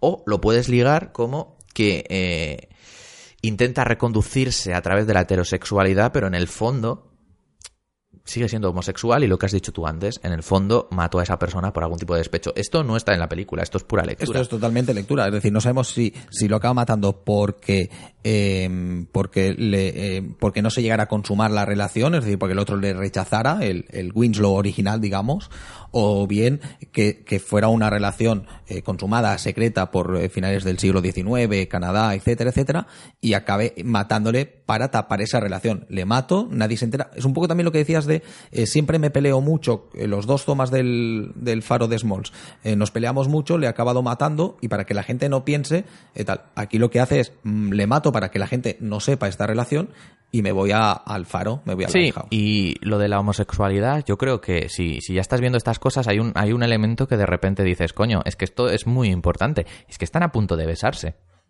Los dos. Sí. Claro, es que, es que este es el momento. No me de esa escena. Esta. Claro, claro, es que es fundamental. Hay un momento que están a punto de besarse y además, esto es muy curioso. También, y aparte lo de la sexualidad, una película, si esto estuviera ambientado en 2019, no tiene sentido, o yo creo que no tiene mucho sentido, que un personaje tenga esa represión sexual, es decir, puede haber gente que lo tenga, pero en, un país como Estados Unidos, pero claro, estamos en el siglo XIX, entonces eso estaba mucho peor visto y demás. Y lo que me llama la atención a nivel de acting de esa escena es que es el personaje de Pattinson el que se acerca a Dafoe, pero es el que le aparta también como que él mismo se odia por, por, tener que, por tener que esconderse y demás. Es como yo lo busco, pero también te aparto. Y además hay momentos en los que es como... Hay muchos momentos en los que también se ve reforzado eh, a nivel de, de escena. Eh, yo sobre todo lo veo en dos. Hay un momento que, que se, en que se pelean eh, o que están hablando de cocina eh, están cocinando y mm, el personaje de Efraín Winslow no está de acuerdo o, muestra alguna discrepancia sobre, sobre el plato de comida eh, que le ha hecho eh, William Dafoe. Y entonces ahí empieza esa discusión un poco también ciertamente de, de matrimonio en la que eh, William Dafoe le dice, no, no, los platos que yo cocino te gustan, reconócelo. Cuando te hago langosta, recuerdo que es uno de los, de los platos que, que comenta, de cuando te hago langosta eh, te gusta y te la comes, dilo, di, reconócelo que te gusta. Y luego hay otra, otra escena importante eh, que incluso eh, tiene, tiene un, montaje de escena muy clásico también, eh, que es un primer plano de, de Pattinson sentado fumando, casi lateralmente, y de fondo un segundo plano como un poco, no escondido, pero como más tapado por la luz, sentado en una mecedora, el personaje de, de William Dafoe que está tejiendo. Eso es una escena muy clásica de matrimonio, de, sobre todo de- del, siglo XIX y de mucho antes incluso. Y, yo ahí no sé si, si es muy acertado, pero incluso veo escenas muy de John Ford también, porque no olvidemos, estamos en una cabaña, podríamos sustituir eh, el faro por eh, Colorado, por, lo, por el Gran Cañón, y sería una película en algún sentido eh, de escenas, sobre todo, muy montaje, muy de John Ford. Es decir, estamos viendo un matrimonio eh, en una cabaña. Sí, Pepa y Abelino, realmente. Pepa y Averino, esto era más eh, moreno, ya hemos estropeado toda la, toda la teoría. Pero quiero decir que, que esa relación de matrimonio también la vemos en esas escenas. Decía Ari Aster que, que la película le había parecido muy divertida y esos momentos en plan de eh, Bueno. no te gusta no te gusta cómo cocino mi langosta, dime qué te gusta y el otro es como me da asco. Has dicho una cosa que mira es muy interesante y por eso es mucho más interesante yo creo hablar de las películas así que escribir una crítica y demás porque vas diciendo cosas y te retroalimentas, pero lo primero que dijo y aquí no hay puntada sin hilo es que cuando mató, bueno, mató o, o vio morir a lo, pr- lo primero que hizo o lo que sintió era que quería fumarse un cigarro. Y acabas de hacer ahora una relación con, con eso, ¿no? De que está fumando y demás. Y esos son elementos que son importantes, que se interrelacionan, que no están ahí porque sí. Es que a veces, a veces pensamos que en las películas pones, bueno, un tío está fumando, pues porque es fumador. No, o sea, se están puestos por estas, esto, estas son las cosas que hay que leer en las películas. No tanto a lo mejor si el gran tema de la película es la represión sexual o lo que sea, sino para mí el cine es esto, estos pequeños detalles que no te das cuenta o estas pequeñas cositas de acting. Cuando hay un corte, se supone un buen director al menos, si hay un corte es porque en ese momento quieres es importante lo que está ocurriendo. Y si, por ejemplo, está soltando. Hay momentos en los que el personaje de Willem Dafoe está hablando y no ves la reacción de Pattinson, pero hay otros que sí. Y a lo mejor la reacción es de dos segundos, pero es importante que en ese momento veas que a lo mejor a Pattinson lo que le está diciendo le está calando, ¿no? Por lo que sea. Esto ocurre cuando están hablando del pasado de Willem Dafoe, como ya hemos dicho, ¿no? Como que, en cierto modo, se siente intimidado y demás. Y lo que decías de, John Ford y demás. Yo la verdad es que. A nivel de montaje, yo creo que. mm, No, no- no de montaje, ¿eh? Más de, de- de planificación de escena. Yo no lo veo, porque eh, a mí me parece que hay, hay planos que son mucho más de directores tipo Dreyer y demás, aunque nunca lo ha nombrado como referente. Y Pero porque a lo mejor por la parte de, de la parte visual ah, yo me refiero mucho más a veces a la composición de, de ese cuadro ¿eh? que vemos en, de esa escena de ese momento si, si paramos el frame y demás a esa composición lo veo en algunos en, algunos momentos los veo eh, el momento de la gaviota, que no lo hemos comentado, cuando la gaviota se le aparece la primera vez, mm, creo que no lo habíamos eh, comentado, eh, le está impidiendo el paso cuando va viendo cambio de, de planos, y uno de los planos es la cabaña con la gaviota. eh, es muy plano, lo puedes sustituir por una puerta de bar con, con el personaje, o incluso, mm, recuerdo, creo que es en Centauros del desierto, que, que hay un marco, eh, todo, todo bastante oscuro, y, y la figura de, de John Wayne, ¿no? que creo que era, si no recuerdo mal. Eh, yo veo muchos montajes así, ya te digo, el, el de la escena que están es una escena de, de costumbrismo del oeste puro y duro de las películas de Ford, eh, tejiéndose, tejiendo, y el primer plano con, con, con la hoguera o con el fuego, con la chimenea, en este caso sol- solamente con un cigarrillo, el personaje de masculino, ¿no? Yo, a nivel de concepción de la escena, de lo que ocurre, es posible, pero yo la verdad es que no, no lo veo a nivel, a nivel de planificación. De hecho, hay planos en la película que para mí son muy raros y que serían impensables em, por un tipo como Ford. Y además el formato de la película no ayuda porque es un formato raro, no es exactamente un cuatro No, tercios. no, claro, el formato es totalmente Pero momentos- con, con lo que haría Ford. claro. A mí, a mí me llamó mucho la atención uno de los primeros, plan- primeros planos que hay en la película, o planos más cercanos de, de Pattinson, que está echando, bueno, está trabajando debajo de, por el con el mantenimiento del faro y se le ve, y está como completamente cortado, no está justo centrado en el medio, y creo que precisamente directores como Ford y demás son estos que eran muy milimétricos. Yo creo que es lo, lo bueno que tienen, entre otras muchas cosas, que son como ver, ver fotos perfectas en las que todo tiene un encuadre perfecto, la composición, todo está muy marcado. Es como que lo ves y dices, es que no podría estar mejor. Y precisamente yo creo que en este sentido es más Berman, eh, por lo que decían ellos, ¿no? De que, mm, que es un poco. eh, la disposición de las cosas son un poco raras. Aunque eh, en algunos momentos es lo que te decía, que en algunos momentos es, es como una película, se puede entender como clásica, pero en otros es totalmente radical. Y creo que mezclar eso es muy complicado. Y de hecho ya viene un momento, bueno, ya nos vamos acercando, para mí las dos grandes secuencias de la película, si quieres hablamos de ellas, Y aparte ya hemos estado hablando de la represión. Vamos a coger, si quieres, ese hilo de que la película puede estar hablando de la represión sexual. Y podemos entender, si quieres, que el, falo, el faro es el falo, es la representación fálica de poder de, y demás. Si eso quieres. es muy evidente, sí. Sobre todo. Ya lo dijimos en San Sebastián, La, la broma, permíteme la broma, pero eso sería muy evidente, sobre todo eh, si la película la viera un chino. Lo sabía. Lo Lo sabía. que iba por ahí, Tenía por el venir, chiste. que venir. que el chiste iba a ser Es bueno. ¿sabes, ¿Sabes por qué lo sabía? Pero yo también lo estaba pensando. Eso no habla bien de los dos. Pero sí, sí, es evidente también que el, que el faro siempre va a tener esa connotación. Y volvemos a lo que decíamos, y te, te devuelvo el paso, mm, de toda la connotación sexual de, de los dos hombres y de toda la parte de la homosexualidad. Se refuerza con el faro, evidente. Claro, mira, eh, justo cuando, cuando empiezan ya a pelearse, que son peleas además extraordinarias, y aparte voy a aprovechar para dar un apunte que no dije antes, que se me quedó en el tintero, la forma de actuar de esta película ha sido un poco diferente, porque, bueno, esto tampoco lo hemos dicho y es importante, todo lo que se ve en la película está construido de cero, el faro lo han construido ellos, que es una pasada, decía Eggers que se veía la luz del faro en 60 millas a la redonda. Hostia, o sea, es, un trabajo brutal. Y eso que la película solo ha costado 4 millones para ser una reconstrucción, para tener a dos estrellas y demás. O sea que. em, pues está todo construido, ¿vale? Y todo, aunque, aunque puedas pensar que a lo mejor los planos son raros porque lo han grabado allí, que va, está todo muy medido. Y lo que comentaban es que normalmente en una película, cuando se hacen los ensayos y se ha- hace la planificación, como que tú a los actores les dejas un poco correr y eh, vas digamos que es un poco intuitivo, ¿no? La cámara va siguiendo a los actores y va delimitando un poco la actuación donde colocas la cámara. Tú a lo mejor sabes que quieres hacer un plano medio, ¿vale? Pero ¿dónde lo coloco realmente? A eso se refería Eggers. Pues aquí fue al revés. Era como que los actores tenían que estar muy eh, circunscritos a los tiros de cámara, tenían que estar averiguando en todo momento dónde estaba. Es como decir que en cierto modo están muy encorsetados, lo cual hace que una interpretación como la de Dafoe, que es tan excéntrica, en cierto modo está muy, muy medido. Que parece contradictorio, pero es así. Y esto da a que, y es por lo que digo, cuando la- con la escena de la pelea y demás, que hay planos que son muy largos y son muy complejos de rodar. Y encima en 35 milímetros, que es carísimo. Hay varias tomas que les han preguntado que cuánto tiempo les llevó y tal, y no son muchas. O sea, dos, tres, cuatro tomas, pero claro. Y de hecho ahora vamos a hablar de una que es espectacular y le llevó solo dos tomas, pero claro, tampoco puedes grabar eso mucho más.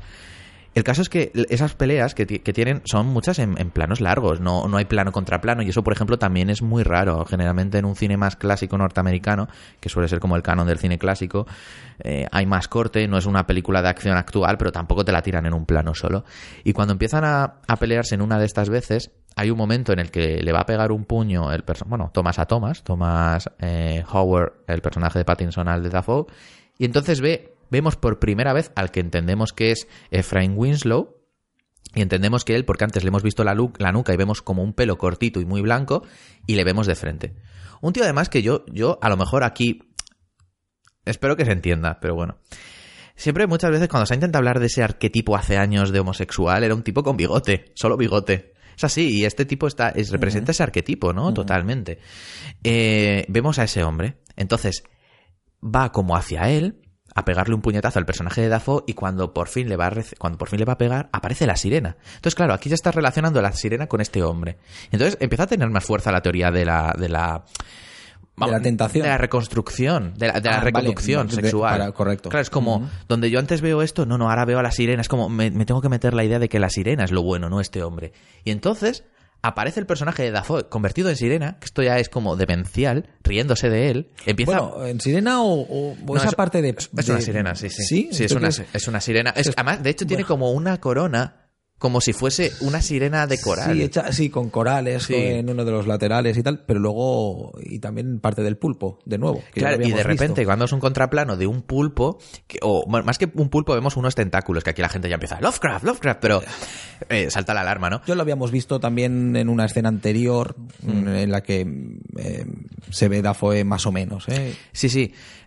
Yo entiendo que el significado es, es un, un mito totalmente de, de la cultura marina y lo que tú quieras, pero yo creo que son esos tentáculos que te agarran. O sea, es, es como eh, el símbolo máximo de, la- de atraparte, pero en un concepto totalmente marino. De hecho, la película tiene una cosa que a mí me parece fascinante, que es, es una gilipollez, ¿vale? Pero a mí me parece que es muy raro. Se nombran eh, personajes de la ficción. Es decir, si tú, por ejemplo, estás viendo, imagínate que en Harry Potter de repente los niños nombran al Quijote. Cuando tú haces una película de fantasía y demás, digamos que tú tienes... Abstraes totalmente... Claro, y aquí, por ejemplo, se, nota, se, se nombra a David Jones, que es un personaje de ficción, se nombra al Capitán Ahab de, de Moby Dick. Son cosas que te hacen romper un poco, es como que, en cierto modo, están naturalizando o dando de mayor eh, realismo a estos personajes porque están hablando de cosas de ficción como podríamos hablar tú y yo, mientras que se intenta abstraer generalmente esto de, de, la ficción y demás. ¿Y qué ocurre cuando vemos esto? Para mí viene la frase de la película, el mayor enigma de la película que es para mí y lo que no entiendo. Y viene mi secuencia favorita. Después de todo esto, vemos como un pasillo, que es el puro vacío, y hay una, la voz de Willem Dafoe dice, algo que es why did you bueno lo voy a decir en español porque además con la pronunciación de, Dafoe eh, y, con la mía también la verdad dice algo así como ¿por qué derramaste tus judías? yo no sé qué significa yo realmente te juro que he estado una hora buscando referencias foros y demás pero no sé qué significa o sea no es una referencia es algo propio de Eggers ¿por qué derramaste tus judías? y entonces vemos para mí el plano de la película que creo que para ti también lo es o desde luego es uno de tus favoritos que es en el que vemos a Efraín Winslow fuera eh, fuera de, del faro, está intentando darle la vuelta a otra persona que cuando le vemos es de nuevo él, o sea, estamos viendo a dos Robert Pattinson, ya aparece el personaje de Willem Dafoe desnudo completamente, que parece una pintura griega totalmente, y le está lanzando una especie de rayo a, a Pattinson. Es decir, bueno, sí, tira. Ahí yo creo que es el traspaso de la luz y del conocimiento. Mira, esto es muy bonito. Y esto eh, ya lo he nombrado antes, pero voy a nombrar de nuevo a David López, editor de Cinéfilos, porque me pasó esto y es flipante. Y aparte estaba en Reddit, tampoco era difícil encontrarlo, pero no voy a quitar mérito. o sea, eh, no le puedes, no le puedes agradecer y darle un David, palo te, a la vez. te quiero. Además, además hace muy buenas listas, de las mejores listas de, de la década, por cierto. El caso, eh, me pasó que hay una pintura que es idéntica. Y de hecho la vamos a colgar en redes sociales o si podemos en iVoox para que la gente lo vea, porque es una pintura que es que es idéntica, ¿vale? Y es de Sasha Schneider. En esa pintura vemos a un hombre desnudo que está disparando una especie de rayo hacia una persona que es- está en la misma posición. Es que es una recreación total. Pocas veces se ha visto algo tan evidente. Bueno, este pintor, que es un pintor y escultor, se llama Sasha Schneider, que era alemán, eh, aunque creo que nació en o nació en no estoy seguro si en Rusia bueno en cualquier caso Sasha Schneider era reconocido y aquí viene lo bonito y aquí es cuando a lo mejor os, revienta la cabeza. Ese retrato se llama Hipnosis vale que en cierto modo bueno voy a, voy a hacer la lectura después. Es un pintor y escultor que estaba especializado en el desnudo masculino y el homoerotismo. Es un, un hombre que era homosexual, ya al que chantajearon varias veces para eh, desvelar su identidad sexual y demás. Es decir, era un hombre que estaba reprimido sexualmente. Estamos ya con esta lectura de la represión sexual, que es el faro, símbolo fálico y demás, y de repente utiliza la pintura de uno de los máximos estandartes de esa represión sexual. Entonces yo creo que aquí es cuando ya dices, tío, oyente, querido oyente, en este momento yo, yo, yo creo que ya se puede elaborar una teoría. Y repito, una teoría, no decir que el faro va de esto, pero que hay una serie de hilos conductores como que esa gaviota es el alma de un marinero que está condicionado, en cierto modo, va a traer la... En cierto modo, yo creo que es la penalización. Es decir, yo creo que el personaje de Pattinson tiene que lidiar con aceptar su sexualidad, ¿vale? Pero todo el personaje de Dafoe, con esa maldición, con esas, esas almas marinas y demás, le, le intentan penalizar por ello. Y para mí el faro en ese momento, ya cuando, ya, ¿qué significa el faro? Para mí es la liberación. O sea, no, es, es, es intentar ser tú mismo de una vez. Eso para mí es lo que significa el faro. Y cuando por fin llega a ese faro, ¿qué ocurre? Aunque antes de llegar a eso pasan varias cosas, pero el caso que el, persona- el personaje de Sasha Snyder y esta referencia y el cuadro es brutal, es que tiene un impacto bestial esa imagen. Yo cuando la vi en el cine dices, esta película, este plano, esto ya es historia del cine, esto es es, es precioso, es, es potente y la mayoría de la gente en foros como Reddit y demás lo comentaban, decían, pero eh, yo cuando vi esto me quedé loquísimo y la gente buscando información y demás. Y yo creo que a partir de aquí ya se puede relacionar esa teoría, ¿no? Eh, comentemos lo que ocurre. Un Robert, un Robert Pattinson que ve a otro Robert Pattinson, la dualidad, uno es real, otro no, uno es lo que quiere ser, otro no, o, o puedes decir Thomas Howard contra Efraín Winslow, y el personaje de Willem Dafoe como intentando aplacar a uno de ellos, como reconduciendo de nuevo. El cuadro se llama hipnosis, como te voy a inducir esto. Es decir, es como una película que te está hablando todo el rato de la reconducción sexual de una persona que está reprimida sexualmente porque no es lo que puede ser. Y está todo el rato constantemente intentando llegar a ese faro, que es esa luz, puedes entenderlo como conocimiento, lo que tú quieras, ese poder, ese poder fálico, es, esa atracción fálica por, por lo que le gusta realmente. Y quiere ver qué hay ahí, quiere... Yo entiendo que es como... Puede ayudarme de alguna forma u otra pero ¿no crees también que con, con, el final ya nos vamos acercando también al, al, al final de, de, nuestra peculiar historia? Eh, es la historia del hombre, eh, mejor dicho, la, historia de que siempre eh, se repite. Eh, ha matado a su primer posible amante, no, no, no tenemos claro aquel, aquel suceso, y también matará al segundo. Es decir, es, tú lo ves como una, una poco, un poco la liberación, pero él lo acaba de matar, es decir, ha matado a los dos. Hablas del personaje de Willem Dafoe. Sí. Sí, pero es que esto también es, hay que decirlo. Le mata, pero no le mata. Bueno, es que eh, mira, antes, ya, cuando que he dicho lo deja abierto. Cuando he dicho, no, no, cuando he dicho antes la escena esta que se hizo dos veces, es eso, un plano muy largo en el que Willem Dafoe va a cuatro patas caminando y tal y le entierra vivo. Sí que hay un, hay un corte cuando él está tirando la arena, pero ese plano también es largo y lo Pero para mí ya está, pero para mí ya, ya está muerto, para mí ya lo ha enterrado muerto, digamos, no, no lo entierra vivo. Aunque aunque haya ese momento en el que lo, en el que le está hablando o, es o que, en el que vea. Pero es que eh, vuelve a aparecer el personaje de Dafoe. Es decir, lo entierra y luego cuando va por fin al faro vuelve a aparecer y la ataca. Uh -huh. Entonces, esto, esto fue a mí lo que ya dije, ¿esto qué significado -huh. tiene? Ya puedes ya la no. gente puede entrar en resurrección, religión, es, es tu padre, es lo que no puedes matar nunca. Lo puedes entender si quieres como si el personaje de Dafoe es como la máxima expresión de esa represión porque representa los valores tradicionales y tú, quieres como que no puede matar esa parte de sí mismo, si lo quieres ver así. Uh -huh. Yo creo que aquí ya pecamos de... Y es, es lo bonito, cerrar, eh, es lo, lo bonito de la película, Lo que ¿no? explicabas al principio, sí. ¿no? De que... Eh, de no explicar, de que no voy a llegar al final, no voy a hacer Lovecraft, mm. No te voy a explicar eh, todo, te voy a dejar ese final para que tú pienses es, tus teorías las refuerces o, o, cuando llegues aquí al final tu teoría se vaya todo al garito. Por eso pienso que hablar de absolutos con películas así o con un, los Hathaway y demás, aunque haya vías que puedan ser las más, las más obvias o las que eh, la intuición te hace guiar por ahí, es, es, es, un error, y, pero creo que, que, precisamente son películas hechas para la intuición. Y creo que son películas que mucha gente dice que son raras, pero es porque como que no se atreven a dejarse guiar. Yo creo que esto lo puede entender la gente o lo puede sentir, mejor dicho. Son películas para que tú lo sientas y digas, coño, me ha venido esta idea, ¿por qué me ha venido esta idea? Y germinar una idea en la cabeza de una persona sin que haya un personaje que te esté dando eso, o haya elementos que sean por la relación de escenas, por ejemplo, me parece lo más difícil que se puede hacer en el cine y lo que hace para mí que el cine sea un auténtico arte. O sea, ya no es el arte de la narración, sino el de la sugestión. Para mí eso es aún más difícil y aquí el gran maestro y la escuela es de Lubitsch. Todos los directores nacen de esa idea, ¿no? De decir, te lo voy a sugerir, no te lo voy a mostrar y demás. Y... Y claro, esta, esta cosa de esa resurrección, ¿no? Que vuelve a aparecer y además aparece no con un fin, o sea, aparece para atacarle y le vuelve a matar.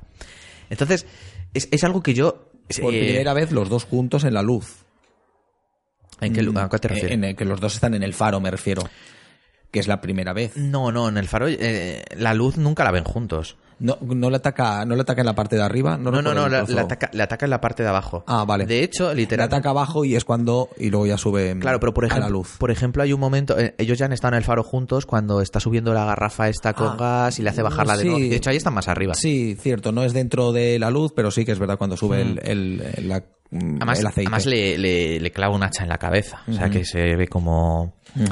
Y, y claro, hay, hay cosas ahí, por ejemplo, respecto a la actuación, lo comentaba Robert Pattinson, que fue un rodaje durísimo, que hay muchas escenas que, que, que, no, que la lluvia no es artificial, que es que uh -huh. hacía un viento, rodaron, sino, creo que, no sé, en Gales puede ser, o Nueva, Nueva Escocia, creo, Nueva Escocia me suena. No es lo, en otro continente directamente, pero bueno, creo que era Nueva Escocia. Y, y como que era, que, que, fue complicadísimo rodar todo esto y demás, que hay, hay escenas que, hay una que Robert Pattinson como que tiene mierda en la cara y, y le están grabando, hacen un montón de tomas y el tío estaba ya, estaba harto, ¿no? Pero ya estamos en el final. Es un realmente. poco el, el, el medio el que ayuda también a la película a conseguir todo ese efecto. Eso no lo puedes grabar, no lo puedes hacer en un estudio inventándote medio faro y, y, un, y, montando una cabaña y tirando agua es desde, que desde, una manguera. Eso es lo que dijo. Esa parte visceral del actor, eh, esa ayuda incluso, es decir, te voy a poner en una situación muy extrema, pero que a la vez te va a ayudar a, al producto. ¿no? Es un poco... Eh, me viene a la cabeza porque es uno de los grandes proyectos así. Eh, Humphrey Bogart y Catherine Hepburn en La Reina de África, el cómo explicaban que todo el tema de, de la malaria y ponerse enfermos y demás ayudaba a que realmente no hiciera tanta falta en maquillajes y, y situación de- del actor, ¿no? Mm, Aquí el, el medio ya les está empujando a, Sí, además, esa interpretación, ¿eh? por esa doble, locura. Por doble partida, porque por un lado es eh, a nivel de actuación, porque es que estás viviendo el personaje. Entonces, Totalmente. Decía, de- dijo Robert Eggers, es que si hubiese hecho esta película en, en un estudio de Los Ángeles con pantalla verde no se lo cree nadie. y, y luego además el, el hecho de, de- de que hay planos que natural, naturalizas, por ejemplo, el tema de la lluvia generalmente se ve mucho peor eh, una lluvia natural que una lluvia artificial. Pero claro, a lo mejor te está dando una textura de imagen al grabar con estas lentes que tienen como muchísimo grano y de hecho utilizaron un- un- unos filtros para hacer que fuese aún más eh, borroso o más eh, como un efecto alado y demás. Por lo visto, eh, si, si, si, ves la película en muchos momentos, dicen que, que- que no utilizaron nada, que ni hay máquinas de humo, ni, ni lluvia, ni nada, que es que era así, tal cual. Y como lo que querían a lo mejor era la reacción del personaje, a lo mejor tenerle bajo la lluvia, caminando una lluvia real, era mucho peor que decir, bueno, te vamos a enchufar ahora con la manguera tres minutos, luego, te secamos. y- Y en ese sentido fue un rodaje bastante, bastante intenso a todos los niveles. El caso es que llegamos ya al final, ¿no? Estamos con. Por fin llega a ver el faro que hay ahí. Y vemos esa secuencia que es, es lo más, para mí, linchano de la película, cuando realmente ve el faro y el sonido, oímos su risa, pero está totalmente eh, distorsionada el sonido. Para mí eso es puro Lynch. De hecho, cuando lo vi dije, madre mía, es, es la peli más Lynch que he visto desde Inland Empire. Y me encanta, ¿no? Por fin toca eso. Toca el poder, toca el conocimiento, toca la liberación, llámalo como quieras. ¿Qué es el faro? Yo creo que el faro cada uno sabrá, es, es lo bonito de la película, cada uno... Y es lo que decía Eggers, yo no Ujú. quiero que el faro sea esto, yo no quiero ser Lovecraft, yo no quiero que el faro represente tal. Para Yo no ti, quiero vamos, explicarte qué es el monolito constantemente. Exactamente. De hecho, mira, qué bonito, porque es que pensé que era es lo más parecido a un monolito que yo he Totalmente. visto. Sí, sí, es claro. el, el- el monolito por la siglo- forma, el eh, monolito del siglo XXI. Por la forma, por, por em, lo rompedor de la película, por el por la supuesta teoría de que el faro es el conocimiento y la luz, que también era sin volver a, a 2001, eh, pero sí que tiene, tiene es un elemento extraño, claro, es como que es el monolito en 2001, que tú puedes tener tus teorías, pero ninguna, si es que probablemente Kubrick no lo sabía, o le daba igual, es que es como... O le daba igual explicarte, lo que decir, o lo tenía muy claro lo que era, pero no te lo voy a explicar. Es decir, Yo creo que es, es uno de los errores de la actualidad, que eh, buscamos qué representan las cosas y no qué, qué impacto tienen. Es decir, eh, tú lo que, yo creo que la forma de leer el cine de una forma neutra, es decir, no es esto qué significa, sino esto qué impacto tiene, qué cómo se relaciona esto con esto. Y cuando ves cómo se relacionan, puedes hacer las teorías. Y creo que es la forma más estéril pero la más correcta, porque cuando empiezas a hablar de representaciones o de símbolos, son diferentes en cada cultura, son diferentes en cada bagaje. Si tú, por ejemplo, hablas con un marinero, a lo mejor dice, no, no, claro, es que este ave, por ejemplo, la gaviota, está totalmente relacionada con tal, tal, tal, tal, y demás. El caso es que llega al faro, vemos ese momento en el que lo toca, en el que es puro éxtasis, es un momento de, pues no lo sé, debe ser como como el momento en el que te pega la mejor droga de tu vida, el momento en el que tienes el mejor sexo de tu vida, lo que sea, el mayor placer de tu vida, pero ese placer le lleva a caerse por el faro. Una escena muy rara porque la, la, la relaciona con un... hace como un fundido, un fundido por, por opacidad que va desapareciendo y de repente pantalla blanca que va ganando por protagonismo, aparece el cadáver de Robert Pattinson sin ropa, que qué ha pasado ahí, y devorado por gaviotas que es un poco la maldición que le había eh, lanzado el personaje de Willem Dafoe. Entonces yo pienso, ya llegados a este punto, ya habiendo hablado de todo esto, yo pienso que es una película que, en cierto modo, el mensaje que puedes leer o lo que te está comentando, te está hablando es, en una capa, la represión sexual, sea del tipo que sea, los remordimientos sean del tipo que sean, en este caso hacia un asesinato, la lucha de poderes entre el joven y el, y el viejo, lo nuevo y lo viejo, la forma de entender el mundo, porque tiene una forma muy diferente de entender el mundo, y, pero todo esto, y es lo que la hace bonita y rica, con, con una serie de, de elementos marítimos y de la cultura del folclore, en este caso de, de- del mar, contados de una forma muy original, mezclando un montón de vanguardias, mezclando cine clásico y dando como ello un ejercicio que, que es que es una peli, ya lo dije en San Sebastián, y, lo, y voy a sumar la cifra. Una peli de esta se da una cada 15 años. Ya está. Yo poco más puedo decir. Me parece una película extraordinaria y que con un segundo visionado, para mí ha ganado muchísimo más, que ya en su día me parecía una peli perfecta, pero es que ahora me gusta bastante más que Parasite, que es una peli perfecta. Entonces, poco más puedo decir, Joan. Yo empezamos, te- te cedo. empezamos como hemos, eh, digo, perdón, acabamos como hemos empezado, debatiendo entre Lighthouse y Parasite, que, que no hace falta, ¿eh? No hace falta eh, tampoco llegar a ese extremo de si es mejor una que la otra. Son dos peliculones. Eh, seguramente, posiblemente, eh, por la parte de la mitología y demás, eh, parezca a primera vista que tiene más capas eh, Lighthouse. Eh, A mí me parece más compleja.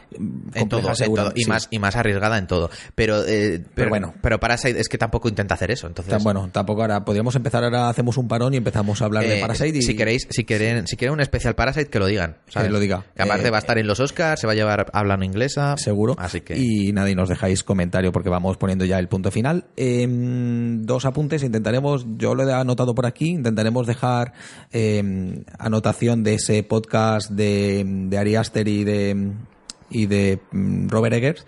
Y también nos buscaremos algún enlace a la pintura de que comentaba David de, de Shabna Snyder. Y no es por nada, pero ambos nombran a Belatar como referente. Que, Y- luego, que luego se dice en este podcast que Belatar quién es. Bueno, Eh, bueno. ahí queda eso. Eh, no sé si exactamente lo próximo que veremos de Robert Eggers por dónde irá, porque lo esperamos con ganas. De momento creo que está desarrollando, no sé si va a llegar a buen puerto, eh, una miniserie basada en la vida de, de Rasputin.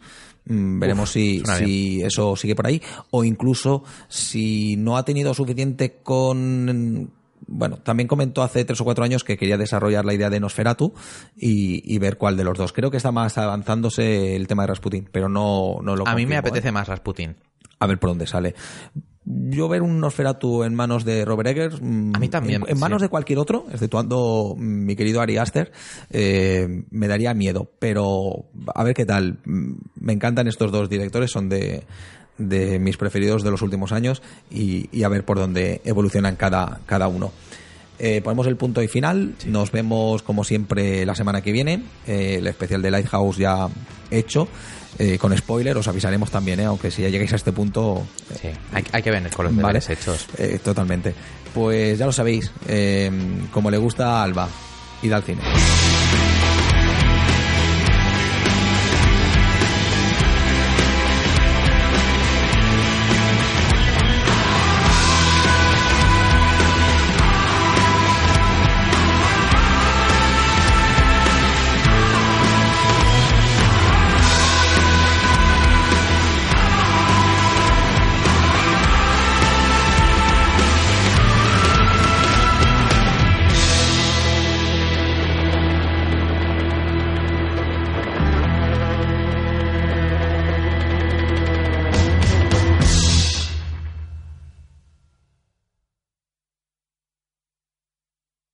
Dale potencia tu primavera con The Home Depot. Obtén una potencia similar a la de la gasolina para podar, recortar y soplar con el sistema OnePlus de 18 voltios de Ryobi desde solo 89 dólares. Potencia para podar un tercio de un acre con una carga. Potencia para recortar el césped que dura hasta dos horas. Y fuerza de soplado de 110 millas por hora. Todo con una batería intercambiable. Llévate el sistema inalámbrico OnePlus de 18 voltios de Ryobi. Solo en The Home Depot. Haces más. Logras más.